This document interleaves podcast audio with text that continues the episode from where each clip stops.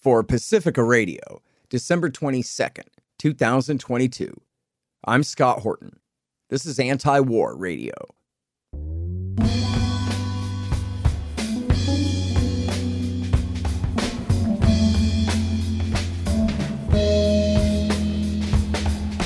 All right, y'all, welcome to the show. It is Anti War Radio. I'm your host, Scott Horton. I'm editorial director of antiwar.com and editor of the new book, Hotter Than the Sun Time to Abolish Nuclear Weapons. You can find my full interview archive, more than 5,800 of them now, going back to 2003, at scotthorton.org and at youtube.com slash Scott Horton Show. And you can follow me on Twitter at Scott Horton Show. All right, before we get into the interviews today, I want to tell you guys about this anti war protest we're holding on February the 19th in Washington, D.C. I know that's on the other side of the country from LA, but it's just a few hundred bucks away. And it's called Rage Against the War Machine. It's going to be at the Lincoln Memorial. And the thing is hosted by the Libertarian Party and the People's Party in alliance. I'm speaking there. So is Medea Benjamin and Jimmy Dore and a bunch of other great people. We're working on trying to get Roger Waters, I think, and others. So please come on out, help make the thing a spectacle, help make it matter. It's rageagainstwar.com to find out more information. Rage Against the War Machine Anti War Rally, Washington, D.C., February the 19th. Rageagainstwar.com. All right, now, our first guest on the show today is antiwar.com assistant editor Connor Freeman. Welcome to the show. Connor, how are you doing, sir? I'm doing great, Scott. How are you? I'm doing great. Really appreciate you joining us on the show here today. We got some really important stuff to talk about. Your latest piece is called Washington Erases Red Lines, Escalates Proxy War with Russia. Now, of course, last night, Vladimir Zelensky came and gave a speech to Congress asking for more money and more weapons. And I think the context here, Connor, correct me if I'm wrong, is that the Russians have been reported to be building up a major force on their side of the border there for an upcoming winter offensive, which I guess could come at any time.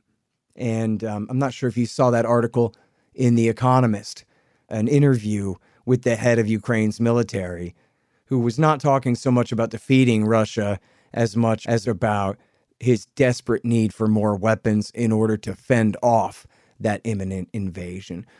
And now, in your piece, uh, Washington erases red lines, escalates proxy war with Russia. You're talking about these recent strikes that took place inside Russia that um, I take it the London Times gave credit to the Americans for giving the green light for Ukraine to proceed with attacks across the border? Yeah, it appears that way. I mean, so these were these attacks, these drone strikes that were carried out on December 5th and 6th on three separate Russian airfields. Three, I believe three Russian soldiers were killed, two nuclear capable strategic bombers were damaged, and an oil uh, tanker was also damaged. And this was pretty unprecedented. I mean, Ukraine has carried out attacks, you know, in Russian territory throughout the war. There have been helicopter and drone and other attacks on you know civilian areas, residential areas, um, oil depots, villages. But much of these attacks have occurred closer to the border uh, with Ukraine, you know, the shared border.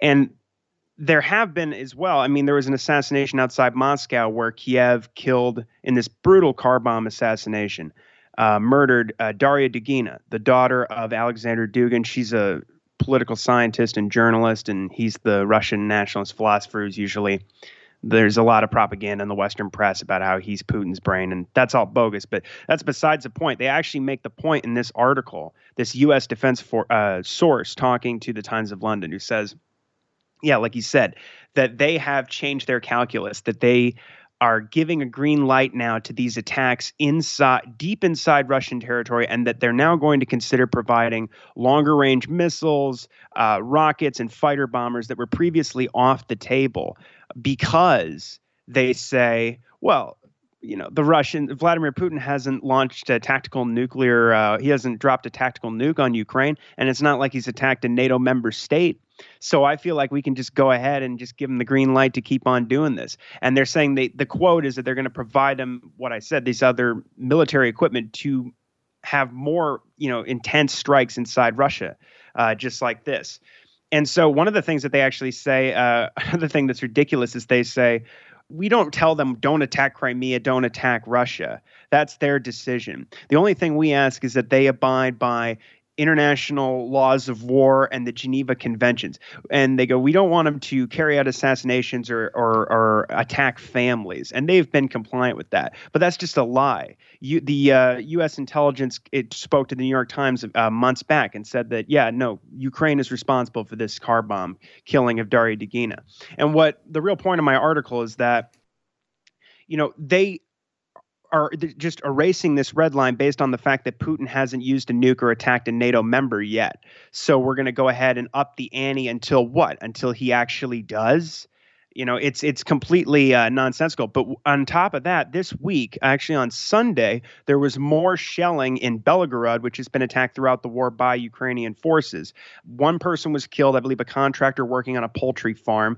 Eight different uh, people were wounded uh, and the farm was damaged. And then the following day the russian defense ministry said that they had intercepted four anti-radar missiles uh, which the u.s has been providing uh, Ukraine, and these are the AGM.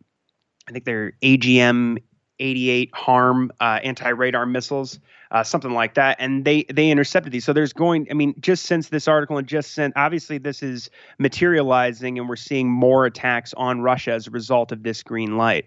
And we're seeing other unprecedented steps as well because the us now you just met you mentioned earlier zelensky's trip to dc they've also announced now that they're going to bring in the patriot missiles and they announced a, almost a $2 billion arms package yesterday. It's uh, a billion dollars in the Presidential Drawdown Authority. This is coming from U.S. stockpiles, and then another 850 million from the uh, Ukraine Security Defense Initiative, and that's where the U.S. buys weapons from contractors to send to Ukraine. And you know, I was listening to uh, Dave DeCamp's show, Anti-War News with Dave DeCamp, this morning, and he made an interesting point that the the Patriot missiles cost a billion dollars. And so I don't know if there's a discrepancy because of the the way the PDA works, but that you know it seems like they're fudging the numbers uh, if that's only 1.85 billion dollars. But on top of that, now they've announced that they're going to give Ukraine uh, another $45 billion in this massive $1.7 trillion omnibus spending package that is going to be passed here before tomorrow to avoid a government shutdown. And that, of course, includes the $858 billion NDAA. But now we've spent well over $100 billion on this war already. I mean, this is dwarfing the Russian defense budget. And so, I mean, we are really, and, and, and what I was saying earlier about the attacking Russian territory this, this policy, this this these devastating. I mean, they're sending the Patriot missiles as a way of saying, "Hey, we're going to help them out because look at all the bombing of the civilian infrastructure." But this is all a result of uh, America's policy of encouraging Ukraine to attack Crimea. Uh, which of course Russia annexed in 2014. We've had the State Department and NATO leadership and Congress and Nancy Nancy Pelosi going to the Crimean platform uh, and and voicing support for this whole, you know, the the deoccupation of Crimea, and we have you know the White House encouraging all of this, uh, and and these attacks on the Kerch Bridge, which connects Crimea to the Russian mainland, and these other attacks that have gone uh, on throughout the war inside Crimea, where they attack you know uh, airfields and ammunition depots and things like this. This, uh, and particularly the attack on the Kerch Bridge, is what uh, started. You know, it's what provoked Russia into launching this massive strategic bombing campaign against their civilian infrastructure, which has left millions and millions of Ukrainians uh, without heat, water, and electricity in the freezing cold winter right now. Yeah. And uh, and this is being used, of course, just to justify further attacks on uh, these territories that Russia's annexed since the war began, uh, or Crimea, and now, of course, deep uh, into the Russian mainland and we're going to see more and more of this. And then they announced that they're giving them, you know, more than a tens of billions of dollars more in weapons, and then they go, and we'll give you a few tens of millions of dollars to help you repair your uh, power grid. I mean, it's just uh, re- reprehensible. Hang on just one second. Hey, y'all, the audiobook of my book, Enough Already Time to End the War on Terrorism, is finally done. Yes, of course, read by me. It's available at Audible, Amazon, Apple Books, and soon on Google Play and whatever other options there are out there. It's my history of America's war on terrorism from 1979 through today. Give it a listen and see if you agree. It's time to just come home. Enough already. Time to end the war on terrorism. The audiobook. Hey guys, I've had a lot of great webmasters over the years, but the team at expanddesigns.com have by far been the most competent and reliable. Harley Abbott and his team have made great sites for the show and the Institute, and they keep them running well, suggesting and making improvements all along. Make a deal with expanddesigns.com for your new business or news site. They will take care of you. Use the promo code SCOTT and save $500. That's expanddesigns.com. Man, I wish I was in school so I could drop out and sign up for Tom Woods' Liberty Classroom instead. Tom has done such a great job on putting together a classical curriculum for everyone from junior high schoolers on up through the postgraduate level. And it's all very reasonably priced. Just make sure you click through from the link in the right margin at scotthorton.org. Tom Woods' Liberty Classroom. Real history, real economics, real education. All right, we're talking with Connor Freeman from antiwar.com. And now, you know, the point here, I, I notice a lot of people out on the internet really get this wrong about, you know, geez, how could America tell the Ukrainians what to do in this war at all? And the thing is, if we didn't have anything to do with it, then we wouldn't have anything to do with it. But the fact is, as the New York Times has quoted administration officials admitting all along, America's a co belligerent in this war. This is American weapons. So obviously, if it was just Ukraine versus Russia, of course, they're free to attack inside Russia all they want if they think it's a good idea, whether it's going to achieve their goals or whether it's going to backfire or whatever. That would simply just be up to them.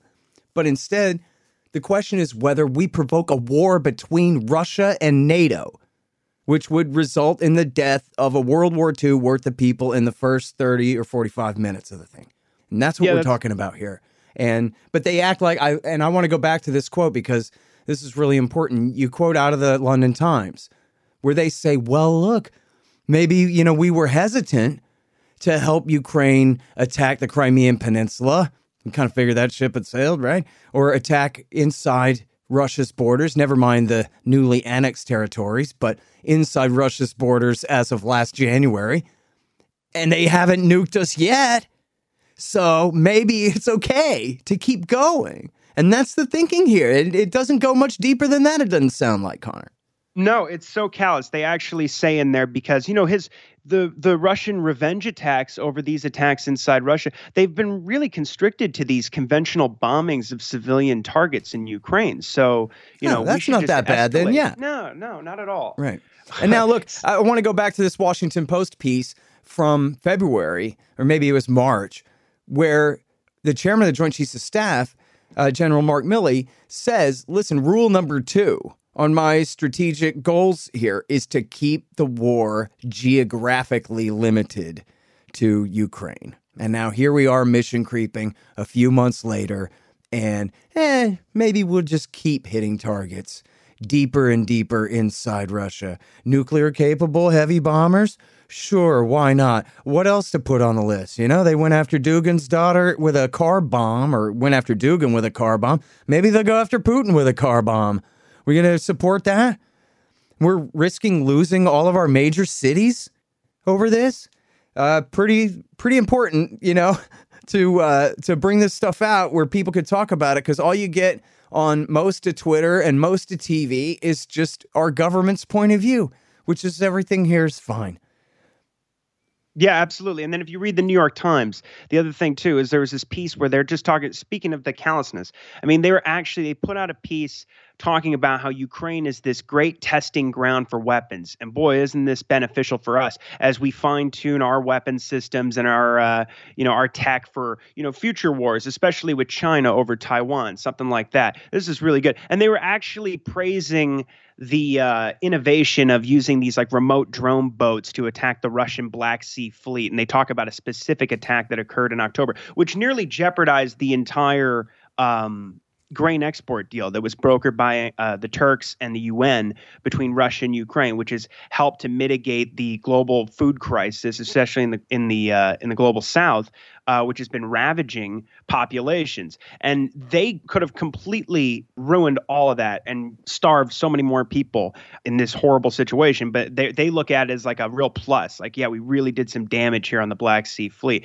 And, you know, I mean, that's the other thing, too, is like if you look at the NDAA, they're talking about getting these uh, wartime purchasing uh, powers for the Pentagon so they can offer these no bid multi year contracts. And it's all just benefiting Raytheon and Lockheed. And they're talking about how they're going to be, you know, really escalating the production of the Javelin anti tank missiles, the Harpoon anti ship missiles, the Stingers, the HIMARS, and uh, the 155 millimeter artillery rounds, which are supposedly were uh, uncomfortably low, as the Wall Street Journal said with the Pentagon. And uh, the, they're reporting that we're just running out, but they're going to, they want to uh, triple and then double the production of all these different artillery rounds. And there's like tens and tens of thousands of these things in the new weapons package listed. There's, and look, uh, I mean, this stuff is not just beside the point, as Katie Johnstone pointed out when they held a big celebration uh, celebrating the anniversary of the Ukrainian military's founding at the embassy in Washington last week. It was literally sponsored by Raytheon, Lockheed, and Northrop Grumman.